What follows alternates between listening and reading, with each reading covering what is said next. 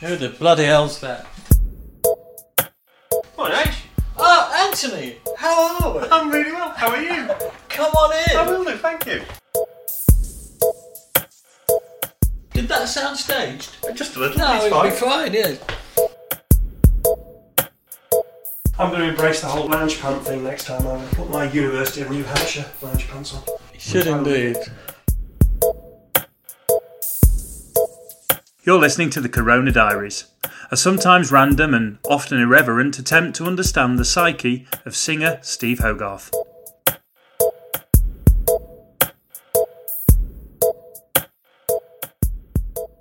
I've got to book an eye test. Oh, why? I'm, I'm on overdue. Um, are you struggling to see me? No, no, I'm just Oh. overdue. Thank God for small What do you need your glasses for? Is it is it for reading or is it because you wear le- lenses as well, don't you? Oh yeah, I wear a curious combination of lenses.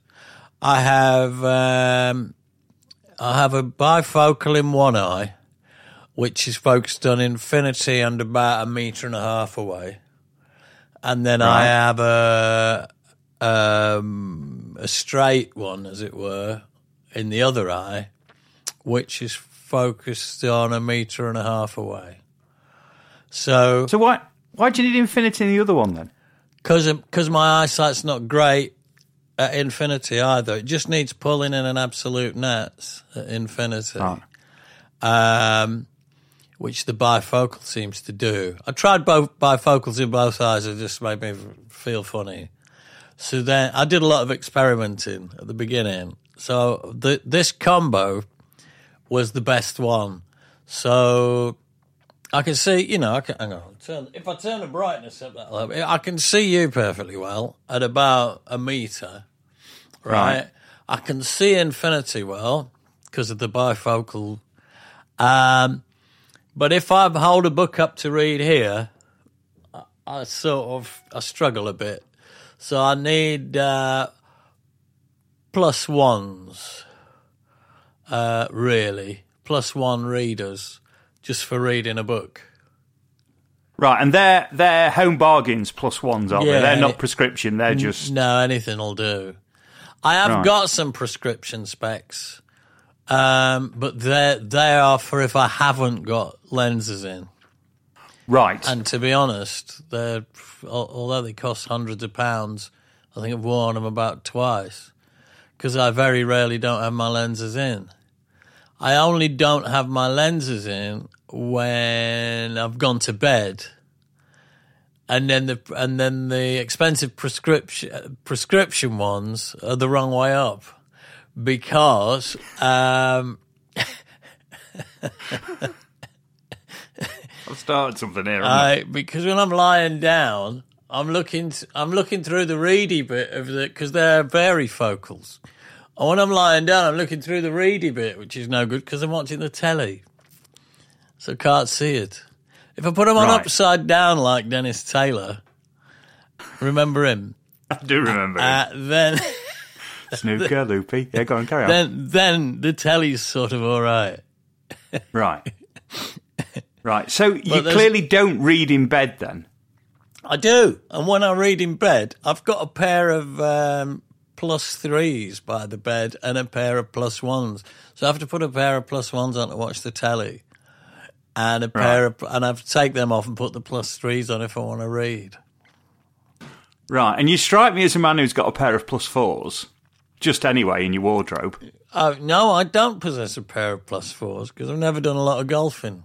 Right. Yeah, but I would have just seen you in a pair anyway, Just for the crack. just for the crack. I have got a pair of awful shoes that Lynetta doesn't like. Uh, that are um, they've they've actually got a, a tweed pattern on them. Oh, I like that. Yeah. You, what size are your feet? Mine. Yeah. Oh, we're in we're in different. We've put our Crocs side by side. We're in different territories. in I'm different- eleven. Oh fuck no! You, I can't let you have them then. But uh, it wouldn't break Lynetta's heart if I gave them away. She thinks they're hideous. No, just break my feet. It would definitely break your feet. You'd have to cut the toes off and have your have your toes hanging out, which would ruin the look. Yes, like a pair of tweed sandals. tweed sandals of the future, man. I think that's a thing now. I've been wondering what you and I are going to do next, and I think maybe some form of fashion brand. So maybe tweed Yeah. sandals is the way. We're all done with lobster bibs. We're on tweed sandals, folks. Tweed sandals next. Yeah. One of these On the days. subject of Crocs, yeah. because th- that's all the kids are wearing now. oh, are they back in?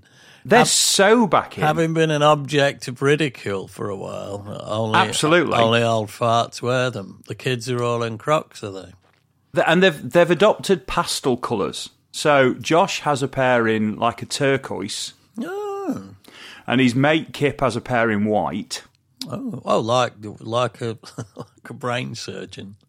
like a brain surgeon. Yeah, Right. uh, yeah, because they carried on in hospitals, didn't they? They never they never flagged in hospitals. They've always worn those kind of white ones, haven't they, for yeah. for operations?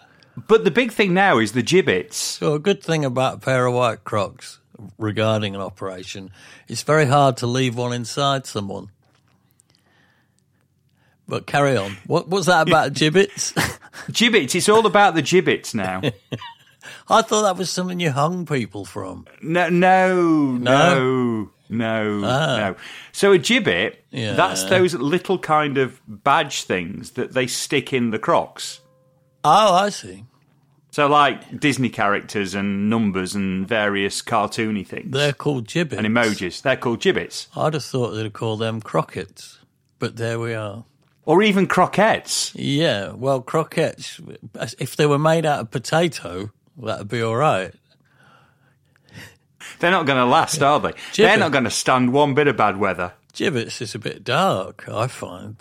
It is a bit dark, isn't it? Yeah, I mean that was what you prepared a, a hangman's noose on in my head, And it's only a single L away from being a giblet. Mister Happy Go Lucky. It is. It's only giblets. Now giblets on your Crocs might, you know, especially on a, a white pair of Crocs. Well, we're back to hospital I'm again, going aren't we? say it probably happens occasionally, doesn't it? As you throw something over your shoulder. Anyway, shall we start?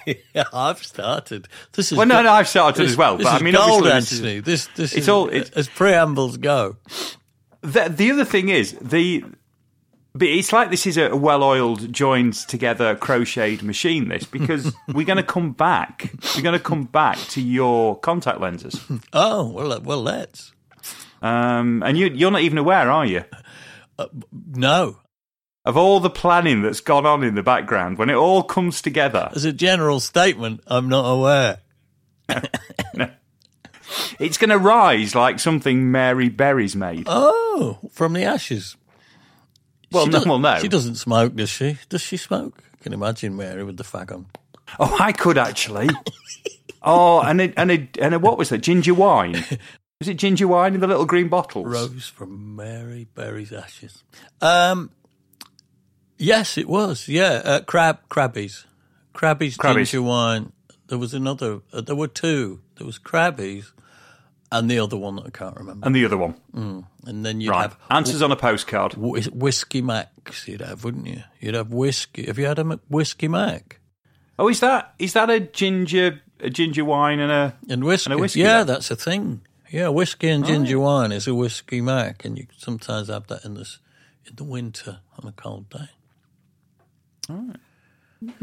And Mary Berries? That's what we're imagining. With a fag on And, and a Mackeson. and a. Do they, can you still get that? Mac, I'm sure you this can. is just a homage to the seventies. This bloody podcast, isn't it? Just She's in a green room somewhere saying, "I am not making another fucking cake yeah, until somebody brings me a Mackeson Yeah. Uh, and a pack of woodbines. a woodbines." pack of woodbines, and I'm taking this bloody furniture with me when I go in a Grace Jones style.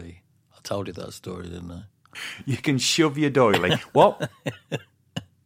Did I tell you that story about Grace Jones taking everything out the green room? No, I don't think you Oh, did. she was on. I, I have it on good authority from a BBC producer who I happen to know um, that um, Grace Jones can I, I might have been the Russell Harty. I really hope it was. But uh, oh, I did a little involuntary snort there. Uh, we'll edit that out. Um, oh, I thought she lived. But Grace Jones came and did this chat show and then left again. And then they went in the green room after she'd gone and it was empty. Not just empty of, you know, the drinks and the little bits of things on sticks that they put in green rooms for artists, but the furniture, the pictures off the walls, everything had gone. She Grace decided it was hers and loaded it into a van. Grace and favour. yes, that's a big favour. That's a big, big favour. While she, and you just prompted me on something we're never going to get started this week. While, which has just prompted something else, actually. So I've obviously I've had the good fortune to be backstage with you on a number of occasions, right? Yes, And, and, and you've um, never stolen a sofa, have you? In, And I any never, of have never ever No. stolen it. There's been a lot of sofas I wouldn't even want to sit on. But anyway, Uh, the one in the Cavern Club. Oh Christ! Anyway, we'll get back to that. But We'll get back to that. So, and there's there's occasionally food out. And my question is, when is that food originally laid out? Because you just said about things on sticks. By by about eleven, it it it looks at it. You, you are taking your life in your hands, aren't you? you are with some of it. Yeah, I mean, it, it tends to go out there. Uh, let me just think. They put a few bits out for sound check about four, and then and then um, when we get back to do the show, it's usually all all out there. Um, and nobody ever eats it. Um, no. you know. Um, anyway, I'm not.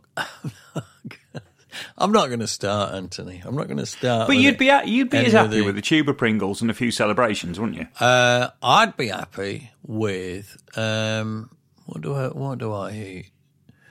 I mean, I'd be in heaven with a coronation chicken sandwich, but we never have those because it's never occurred to me to put it on the rider. If if I asked, they'd be there, but it's just I've just never got round to it.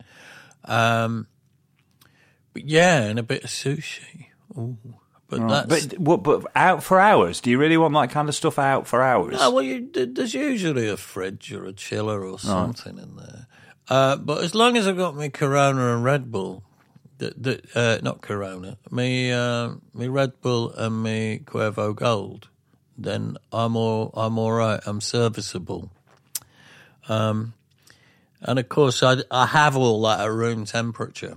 I don't. You know, it's, it's the same with the beers. You know, I usually usually have five or six beers, not because I'm going to drink six beers, but just in case somebody wanders in who fancies one.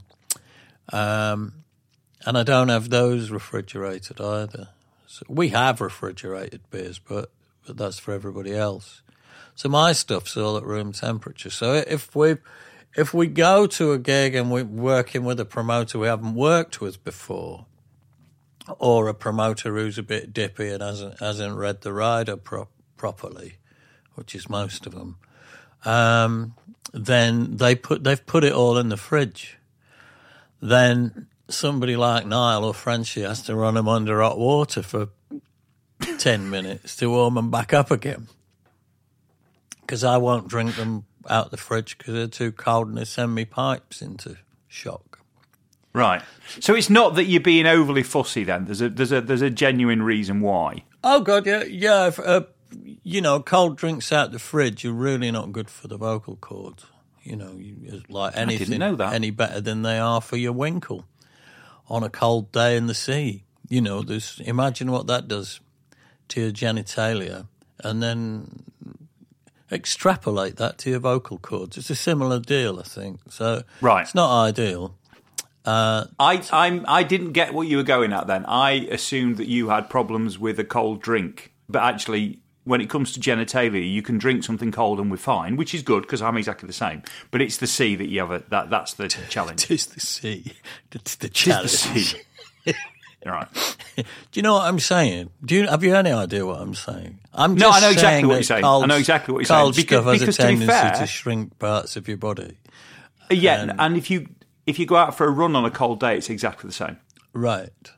What? So I know exactly what you're saying. right. So you find you're not Um, you're not in great form in the operatic sense when you get back either. I shouldn't think. You've nothing to sing about. Well, no. at that point in time. if if we if you know, red of face and looking deeply unimpressive everywhere else, it's not a good look. Right.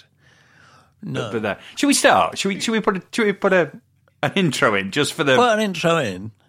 For the sheer ruddy hell of it? Yeah, go on then. All right. Hello and welcome to chapter 160 of the Corona Diaries. Who are you kidding? We've been at it for ages. Who ages. are you kidding? We've been at it. By the way, Yes. by the way, you did a great little Marillion monthly. What? When? Well, you you went you were in, Lucy interviewed Oh, you. in the roof with the stage clothes. yes. Yeah. Yeah. Was that all right? Uh, It was it was fine. I it was absolutely fine. I, thoroughly enjoyed I it. I even emailed her after that saying, "I'm sorry, I was probably shit," and she and she emailed back and said, "No, you weren't. It was fine." So Yeah, you were fine. You were fine. Uh, what was particularly lovely was when you talked a little bit about the podcast, Hmm. and she made a point of saying the Corona Diaries no, bless her. in a very measured Yeah. way, Yes, didn't she? Yes, I won't tell you again. It was a bit like that. I felt like her eyes were piercing into the back of my skull. Yeah. oh dear. Yeah. Well, you know, you know, it's her job, isn't it? It's her job to try and Yes, and she's right. We, we accept she's we right. accept she's right. It's just that we're we're belligerent schoolboys, and we'll um, we'll do we're, we're defying her for the sake of it, aren't we? Not because it, We are defying her for the sake of Yeah. it. Yeah, there's, there is a bit of that. it's There's a bit of that. pathetic. Um, pathetic. Of the, of the things we need to get onto this week, and we and I'm very conscious we need to get back onto talking about fear, uh, and we will have at least a little bit of fear before we go. But before we start, are you ready for Leicester? All roads now lead to Leicester, don't they? L E S hyphen T A H. That's the badger. That's the chap. Am I ready? Um, readier than I was yesterday when I when I had to go back to bed. I've not been well since I got back from Montreal, but I'm definitely on, well and truly on the mend, which is handy. It's like my body knows, you know, that it has to be in a, in in a good place by showtime. Uh, so when it's got a bit of time off, it goes right. Now's the time to get ill. You know that tends to happen with people, doesn't it? It's when you relax. Um, but I'm hopefully through this cold and feeling slightly under and you know pretty low energy and all of that, um, and jet lag, of course. So I'll be I'll I'll be good. Yeah, yeah, I'm very ready for Leicester. And when does Leicester start for you? Is it all Saturday? Do you just do you toddle over for sound check? Because you're not that far away, are you? No, I'll go Friday night. Uh, All right, okay. I'll go Friday night so that I'm there and I'll wake up there and you know have a have a sort of slow morning and then toddle over. Um, that we tend we tend to do that. It's a sort of a bit of an unwritten rule um, for everyone except Mad Jack um, that that you go the day before just in case anything goes wrong. You know, your car breaks down or the train's cancelled or the flights are cancelled or whatever. We we have a sort of unwritten rule that you always arrive in the show town the day before the show if you possibly can. So so I'll be there. I, th- I think I'm gonna pick up Young Vibes from school on um, Friday evening and then drive straight to Leicester. So we'll be there from you know mid mid to late evening Friday. Get checked in, get settled, then uh, bit bit of a bit of a slow morning, and then off to sound check for Saturday. Okay. Um, on the subject of Leicester, uh, and obviously it's the venue you've played a number of times before, so it's not like you know, uh, there's no big surprises there, are there? Really? Uh, is it a venue you like? I really like it. Yeah, I like everything about De Montfort Hall. Um, we, as you know, we've, as you've just said, we've played it a few times. What's great about it is just about everything from from the artist's point of view. Um, the backstage area is really nice and clean, and there's pictures of the Beatles on the wall from when they played it, which makes you go, ooh, ooh, hallowed ground. Um, there's um, there's an upright piano in one of the dressing rooms in case you want to go and have a uh, have a tinkle and remember something. Although we do normally put one of our own in as well. Um, and it's just clean and nice. The people on the stage door are lovely, and you know, always pleased to see you, and couldn't be more helpful. The, the staff in the gig are fantastic. Um, this is just the artist's point of view. Um, the it's a good stage, tends to sound good on stage, and looking out from the stage into the room, the room's great. So everything about it, really, I, I, I approve of. And it's a full circle venue for you, isn't it? In terms of the fact that you played it on the Seasons End tour.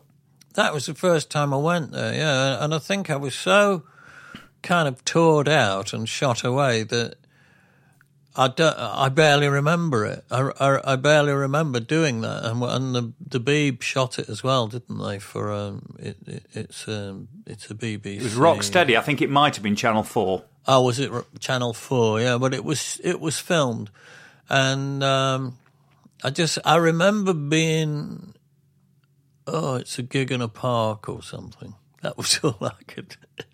That's all I could remember, and it's not. It's not really in a park, is it? But, but backstage is a piece of grass. There's there's some grassy area behind, I isn't there? thought I was in a park as they shoveled me out of the Range Rover or whatever kind of life I was living back then, and um, and that's all I could remember. Uh, and when we came back to to to do the first uh, of the of the Marillion weekends there, that was the first time the gig really got into my brain, um, and I've really enjoyed going there every time. For a lot of us, it's uh, it's and because interesting you say you don't remember very much the first time round because of course it was on telly, then it was on the Stoke Row to Ipanema. Um, Was it? uh, you know, DVD. Though I guess for many of us, first time round, it wasn't DVD; it was video. Um, we'll have had it on a video cassette first. Yeah, time yeah. So for a lot of people, that was a gig they they ended up knowing very well Right. because back in the day, at that point, there was one album Yeah. and there was that DVD. I guess that was it. Yeah. And I'm going back to Stoke Row. as Yes. well in October. Yes, and I believe that that we've done the Purples have done quite nicely out of a third gig, haven't they? I put a third one in especially because I, I think it was Andy Meany. Was it him? Uh, somebody left a message on the on the on the Patreon saying, "I didn't know anything about this, and you didn't announce it. It's already sold out." And uh, I thought, oh, because the reason I didn't announce it was because I I'd saw it had sold out before I'd I'd had chance. We did put it in. We did put it in. It was just Sold in out between by then. recording and Yeah, publishing. So I stuck a third day in. Uh, I didn't want to do three in a row. I mean, he'd, he'd already offered me the Wednesday, and um, I didn't want to do three on the bounce. So I said, "Well, he doesn't normally do Thursdays for the live music." So I said, "Well, if you'd consider doing the Thursdays, the Thursday for me, we, you know, we could do that as well." And he came back and said, "Yeah, sure, I'd love to." So I don't know if that's sold out now, but it I don't know how that's progressing. But um, I, I think I, I can't believe it hasn't. yeah, I haven't heard. But um, if you're curious, give the Crooked Billet at Stoke Row a jingle. They they seem to be doing it all over the phone. It Must be chaos there. I don't know how he's got It must be chaos. he's got time to do anything else. But um, yes, yes, I'm going back to the Crooked Billet for old times. Back to the crooked bit. It's all going in circles, Hmm. which is nice. Nice. Well, I'm really, really, really looking forward to Leicester. Really looking So forward to Leicester. So Yeah. Uh, weather's going to be good. Loads going on. There's a we mentioned last time. There's a purple picnic, There is. um, but I'm not going to give any more details. I will publish details of the purple pi- picnic, purple picnic on Patreon. The three Ps.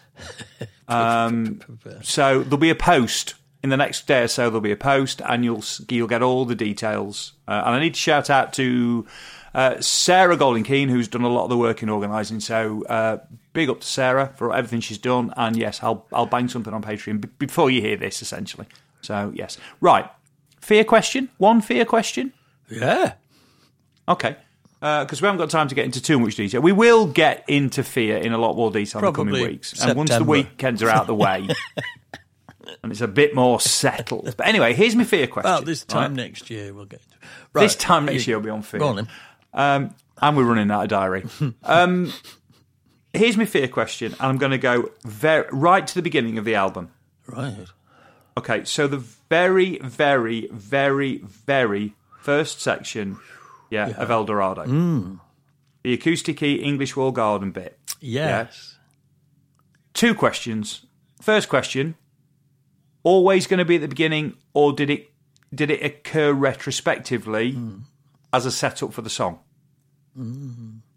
Well, it did. I think it was the last piece of music that was written and recorded um, on the album, even though it's the first thing you hear. Um, the what became El Dorado um, was taken from a jam that we were doing uh, on a certain day, and it started with "Come to break the heavy weather, come to silence all the singing birds." Um. Yeah, so a bit flat that, um, and um, I'll pitch shift it up a bit if you want in the edit. I'll, then I'll sound like a chipmunk when I'm talking. But anyway, Chip or Dale?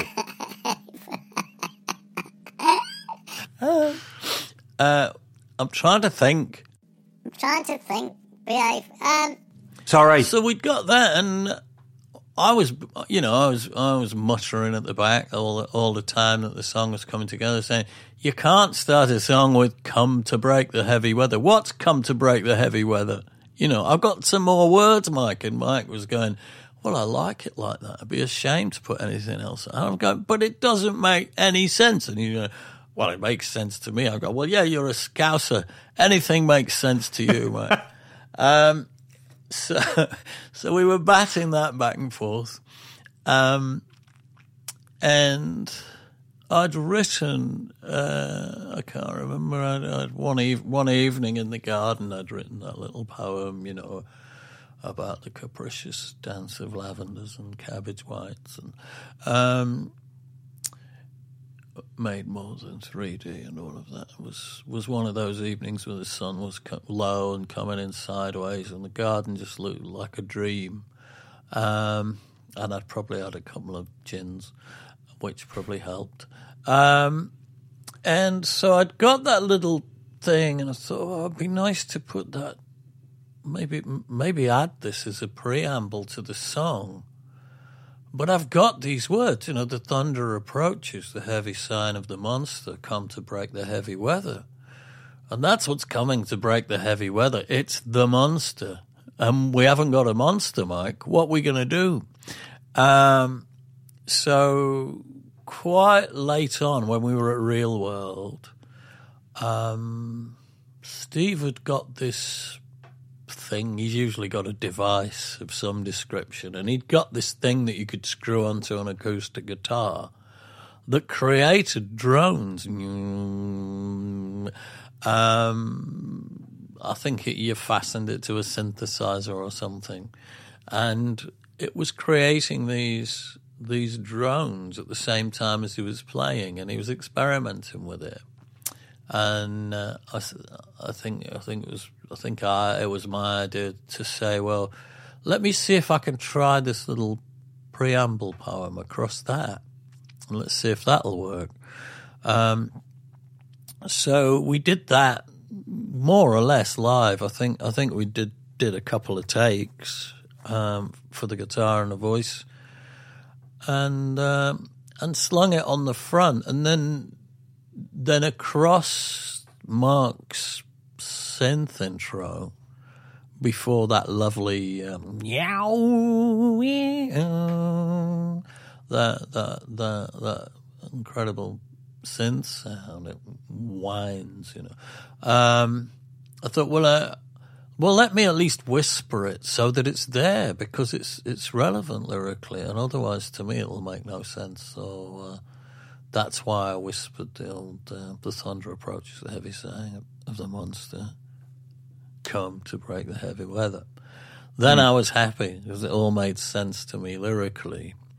Mike was happy because I hadn't messed with his with his groove, um, and that's how that happened. But it, the, the the the last two things, the way I remember it at least, the last two things to really exist were um, elements of white paper, which were you know worked on and nailed together in real world, and and the intro of El Dorado.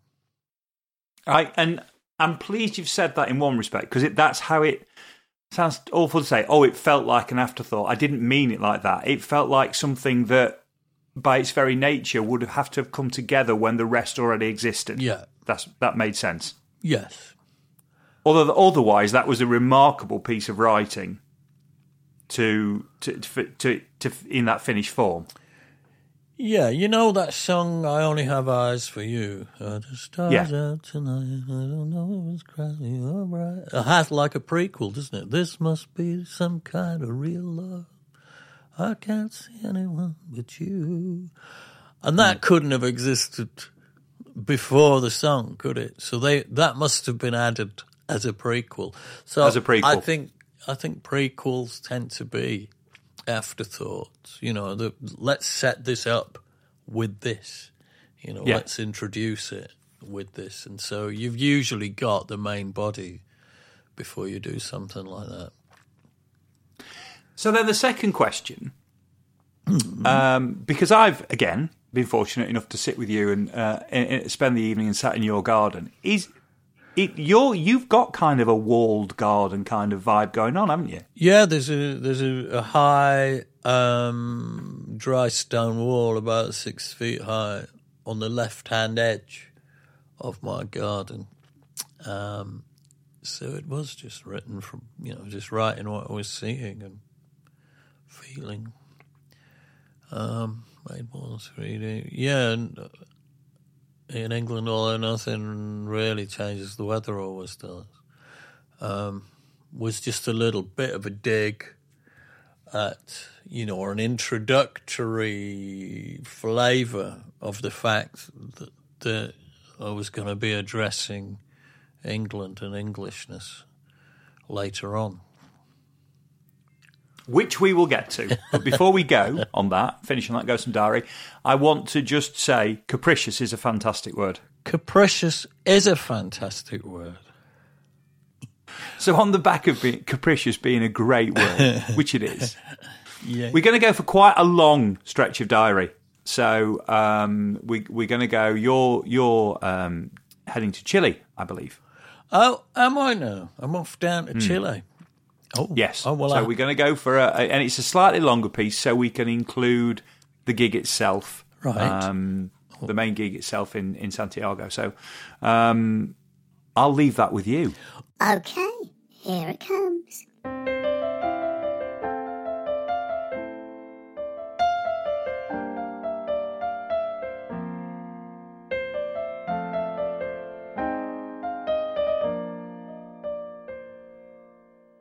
Monday, 15th of October, Buenos Aires. Spent all day on a plane. Headphones on, giggling away at Carl Pilkington with an idiot abroad too. Made it into the hotel room 504 around six o'clock and decided I'd go and try and find a place to eat.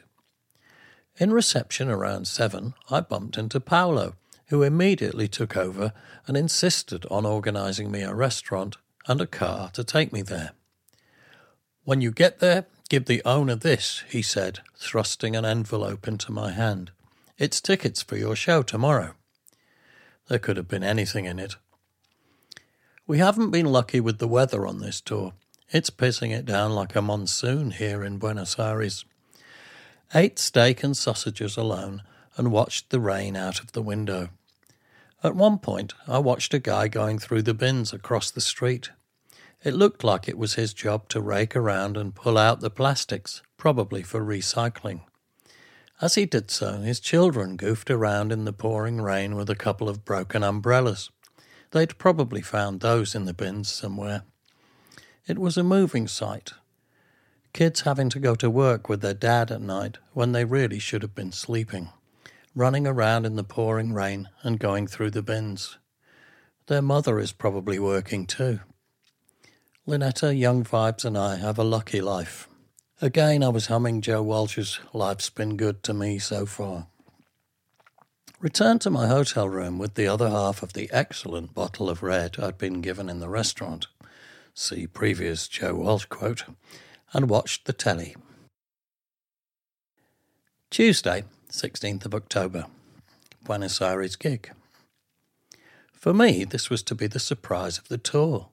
Last time we played here, it was a sit down theatre. All I could see from the stage was rich people who get to sit at the front in the expensive seats, checking each other out. I'll never forget this one guy who looked me straight in the eye halfway through the show and made an exaggerated yawn. He'd probably had the ticket given him by the promoter or by some sponsoring bank or tobacco company. That was to be the only show in my life I ever said thank you and good night before the end of the set. Understandably, I wasn't looking forward to this one. Couldn't have been more wrong. The venue was a stand upper, a rock club, so the hardcore were down the front. The audience were very excited and kept singing like football supporters in between songs. I told them I felt like Lionel Messi. That went down well. Before the show, Paolo came in the dressing room and made a heartfelt speech about how much the band's music means to him and what a pleasure it has been. He said that even if we come back here someday with another promoter than him, we will always have a friend in him, and he will be there to give advice if we need it. Very sweet of him. During the show, he was in the pit, dancing and grinning. I have never known this from a promoter. We played No One Can at his request, and I dedicated it to him from the stage. A bit strange to dedicate that one to a bloke. The crowd sang the choruses with the same intensity as Easter and Sugar Mice. Lovely. Strange to look out from the stage and see all these hairy rockers lost in this romantic poppy love song. We're onto something in this continent. I hope we can take advantage of the way our music resonates with South Americans. Get the records into the shops, a little promotion, and we could really build things up here. I'm a bit too jaded to imagine it'll happen, though. The music business, like the TV business, seems to be sewn up by a handful of people. Wednesday, 17th of October, Buenos Aires to Santiago, Chile. Went down to breakfast and mused with Phil Brown at the presence of a number of books of erotic photography in the breakfast room. We took one down, which appeared to be a history of erotica from around the world, and browsed. A bit early in the morning for all that. All I can say is that those Japanese need therapy. Dolls with bandages and octopus tentacles inserted into their orifices. The last time I saw anything like that, I'd found it on the shelf while living in a house belonging to an anaesthetist in England. Somewhat worrying. Another memorable image was an old black and white photo of a really fat, ugly, Turkish looking woman sat on a chair, pulling her buttocks apart to reveal her anus. Serves me right for looking, I suppose. I decided against the scrambled eggs at that point and stuck to coffee. We checked out and were driven the short distance back to the airport by the huge River Plate, which looks like the sea, so wide that the other bank isn't visible owing to the curvature of the earth. Hung around for an hour checking all our equipment in, and then sat in a cafe with Phil and Ian for a while. Can't remember the flight, so it must have been all right, or I was asleep. In fact, I spent a lot of it writing this diary, hence the remark in the Rio paragraph scribbling away looking down and across at the glacier topped Andes. When we landed, we made our way to the baggage hall and I found myself signing photographs for the airport staff. We must be quite well known here then. We picked up bags and they all had to be re scanned. Suddenly, one of the contact lenses I was wearing in my right eye decided to bend itself double. Very uncomfortable. There didn't appear to be any toilets in this area of the airport, so I decided I'd go ahead into the arrivals hall and find a loo while everybody else waited for the scanners to finish their work. As I emerged through the sliding glass doors, a cheer went up, and about a dozen fans were all waiting there wanting photographs and autographs. I tried to smile as my right eye winked desperately at the doubled up contact lens contained beneath the lid. Eventually, I was set free and rushed to the gents, where I found a mirror and removed the offending lens. I unfolded it and put it back, but it still felt strange. Taking it out again, I realized it had broken in half, and half of it was still in my eye. I never managed to get it out, and I'm convinced, as I sit here on the flight up to Caracas via Lima, that four days later, bits of it are still in there somewhere. We were taken then by van out of town and along the freeway for about an hour to San Francisco de Mostazal. That is, as far as I can see, a place only notable for the huge hotel stroke casino complex where we will stay for the coming days. We'll actually play here in a room at the casino on Friday night, but first, on Thursday, we'll play in Santiago whilst staying here. Paolo must have done a deal. It's a nice hotel, so no one's complaining. I was given a key for room 119 and made my way down two floors. Reception's on the third. The entire place is built surrounded by the foothills of the Andes, and the view outside would be wonderful were it not for the casino and car parks. We were advised that there's free dinner in the restaurant at 8:30. It was 8, so there was half an hour to freshen up and plug the technology in. Back home it's midnight, so I thought I'd leave Lynetta alone and Skype home in the morning. Dinner turned out to be across the car park in the casino. We entered through double wooden doors and along thick carpet into a room full of one armed bandits. Blackpool in Chile, basically.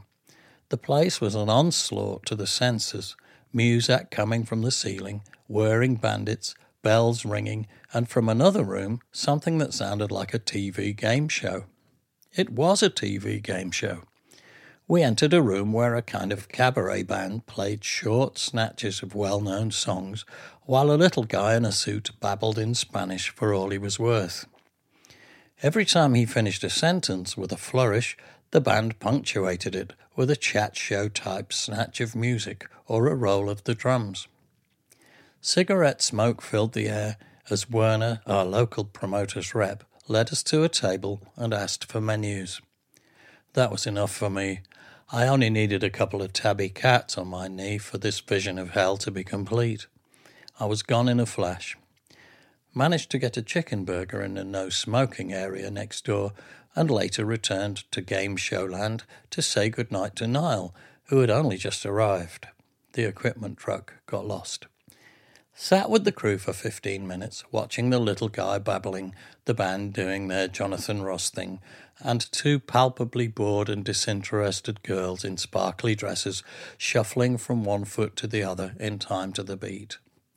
It reminded me of Sale of the Century, if you're old enough to remember it, a TV game show from the 70s compared by Nicholas Parsons, live from Norwich, who is still alive as I write this, comparing just a minute on Radio 4.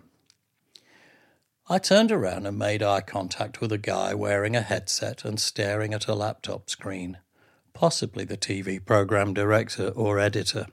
And although he said nothing, the weary look said, I know, it's rubbish, but it's a living. Returned to my room and watched Robert De Niro and Joe Pesci in one of those Las Vegas gangster Goodfellas type movies. Very, very apt here. Thursday, 18th of October, Santiago, Chile. Woke up and Skyped home.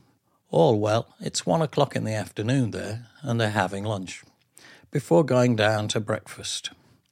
A big room, floor to ceiling glass walls, offering great views of the green hills outside. Getting milk, which was neither skimmed nor hot, proved complicated. Almost no one here speaks English, and my Spanish is uh, limited to muy bien and mañana. Had muesli and coffee, which was not nice, and returned to my room. Left at two for Santiago. The drive took under an hour, and it was a lovely sunny day with a wide open blue sky. I gazed at the snow covered Andes in the high distance as we travelled along the freeway. Pete T said this is the Pan American Highway and that you can drive all the way to Canada. Don't know if he dreamt it. The venue is a big old arena, tucked away somewhere in the back streets of Santiago. The seats are laid out in an amphitheatre style, so despite its size, the crowd will feel close to me tonight. Should be good if someone shows up. Soundcheck proceeded well after the obligatory one hour wait while Mark gets his hired keyboards working. It's a nice venue, quite funky, but with a good vibe and lots of history. We ate backstage in a brick built room full of funky lamps and old photographs on the wall of shows from way back. Ladies in Billie Holiday dresses, bands in suits who look like the shadows, circuses with trapeze in the high roof, Folies Bergère style topless dancers, and even dolphins leaping out of tanks. There was nowhere to go, no hotel, no tour bus, just a dressing room, tastefully decorated with chaise longues. Unfortunately, only two chaises, and Pete and Mark had bagged them. Ruthers was sleeping like a drugged bear in the only other dressing room. I'm not going in there.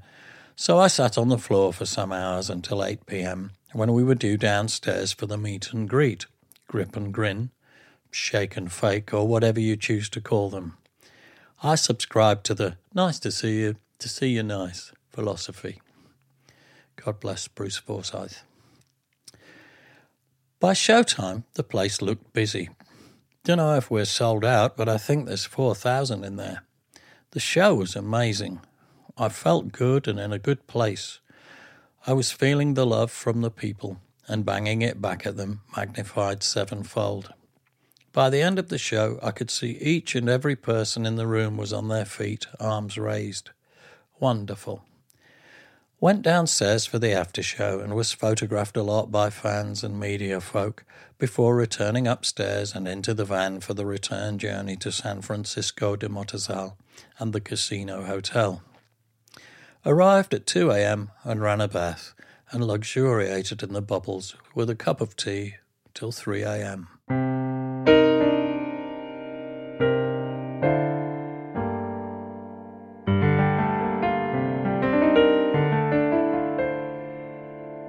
And we're back. and and that's quite quite a quite a long diary reading there. Sorry to put you through that, but we needed to we needed to get the gig in at the end. Yes. Uh, I've only got a couple of questions uh, because by now um, this episode's already going on. Um, but the first one is you're wandering through the airport, uh, and this is where, like a thing of beauty, we're going to come back round to contact lenses, and your contact lens, you thought it had folded over in your eye. Yes. Yeah, well, I think it had.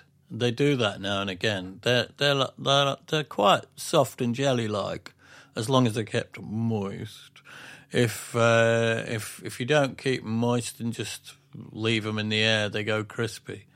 Um, but you're not supposed, according to my optician, who was later appalled, you're not supposed to fly while wearing them. So flying to Chile whilst wearing them, uh, which is a good sort of, God knows how long, 10, 14 hours or something absurd, um, is, is a massive no-no. But I didn't know this. So I'd got them in the whole time. And I don't know if it's the, it's probably the pressure and all of that malarkey. But um, by the time we were landing at Santiago Airport, one of them had kind of folded in half and gone round the back.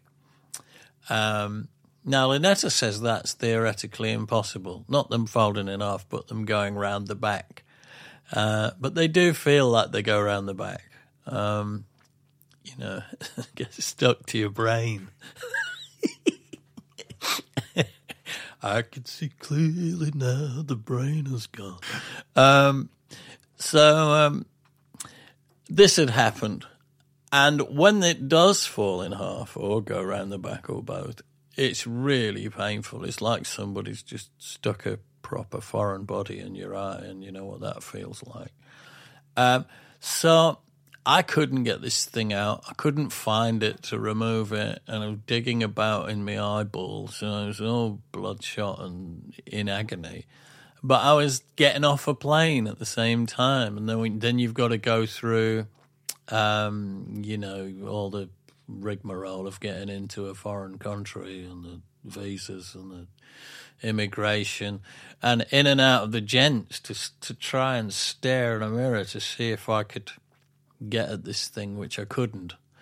Um, and then we finally came through into arrivals, and I th- and I was on a mission. As soon as I get into arrivals, I got to find a, a toilet with a mirror and try and dig this thing out of my eye before you know, so painful.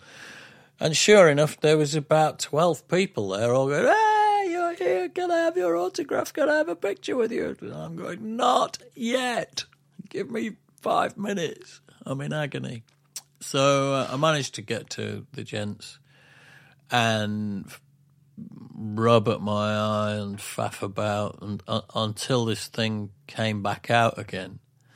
Um, and put it back in again the right way round uh, um, before I could get back to arrivals to to um, sign everybody's stuff and have my picture taken. But God knows what I looked like because I must have had one red eye.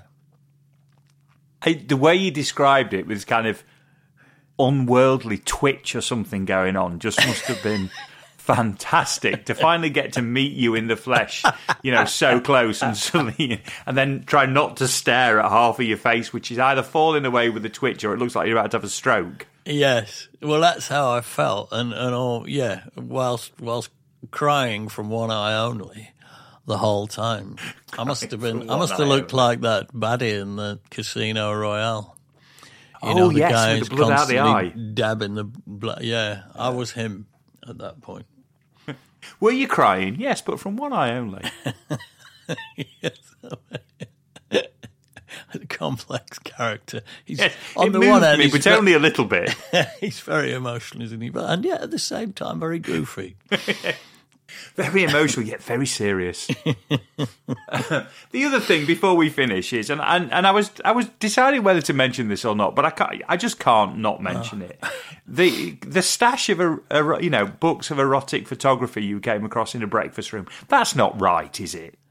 No, it didn't feel right at the time. It was only a little room. Uh, it was the sort of boutique hotel. It was quite a nice hotel, I think, as I recall. But yeah, we can't. Well, you're only in South America, really. I think you've got to have a colossal libido to be interested in erotic photographs, at, you know, over breakfast. But I think there are a good deal of South American gentlemen uh, for whom um, eroticism starts as they drift into consciousness in the morning and carries on unabated till they pass out last thing at night. But um, being being English, it, it takes me a couple of hours to get going. You know, um, I can't I can't be doing with it all going on over breakfast. No, So can't that think about anything odd. like that till you've had your sausage. Exactly. I I think I was saying to Phil Brown, I said, Have you seen these books over here? Who wants that over breakfast? And he was going, Bloody hell, Lecky Thump, you know. That's not right, is it? I'm going, No, I don't think it's right, Phil, frankly. Where's Phil from again? I don't know, somewhere up north. but he's always, oh, bloody hell, blah." No, he's from uh, Whitehaven. So he's not he's not a Yorkshireman. He's a, No, but he's he, not. He's a serious northerner. He's a serious northerner. Yeah. And he has a very quiet speaking voice. And I can never, as I'm getting older and I'm getting a bit deafer, I can never hear what he's on about.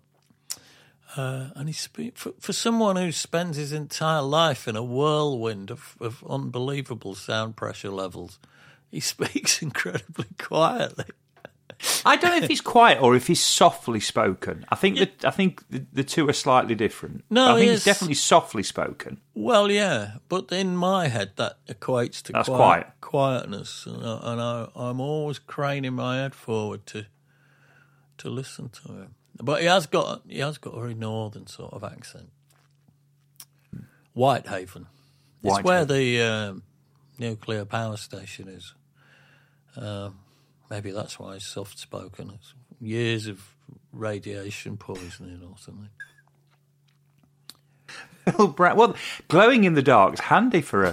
For, you For know, a sound man. you can always see what's going on on the desk. Yeah, you can. Yeah. Right. So the next time, the next time we'll see each other, uh, will be will be Leicester. Yes, so folks, do keep an eye out for the for the soft green glow behind the mixing desk. um, that is Phil Brown. Um, yeah, I can't. you- I, I can't wait and enjoy the picnic. I will try and I'll try and, and poke my nose in for a, a cucumber sarnie, but I do like coronation chicken. I definitely think there'll be a coronation chicken there. Yeah, don't go to a lot of trouble because then if I don't turn up, you'll be indignant, uh, and I don't want that. Right. So a kind of thrown together coronation chicken sandwich. Yes, something I can munch on um, whilst briefly passing. Maybe what we can do is bring the ingredients for a coronation chicken sandwich, and then if you arrive, you can make your own. Can bang one together, yeah, cracking. Let's do that then. Marks and Spencers. Oh, lovely. In which case, have a good week. I'll see you at Leicester. Thank you. I'll see you soon. Well, a few more newbies. Thank you so much, Louise Aird, Christoph Zeitsecker, or Zeesecker, Emil Janssen, Gordon Raisy. Thank you, Helen Contractor. Cheers, Peter Salter. Someone who just calls themselves Lad someone I've never heard of called Lucy Jordash. Many thanks, Eric Turner and Henrik Larsson. Lots of love. Thanks for listening to the Corona Diaries. It featured Steve Hogarth with the insights and me, Ant Short, with the questions. If you enjoyed the podcast, please consider subscribing and maybe leaving a review as this will help others find it. You could even share with other like minded souls, should the mood take you. This has been an A Short Stories production.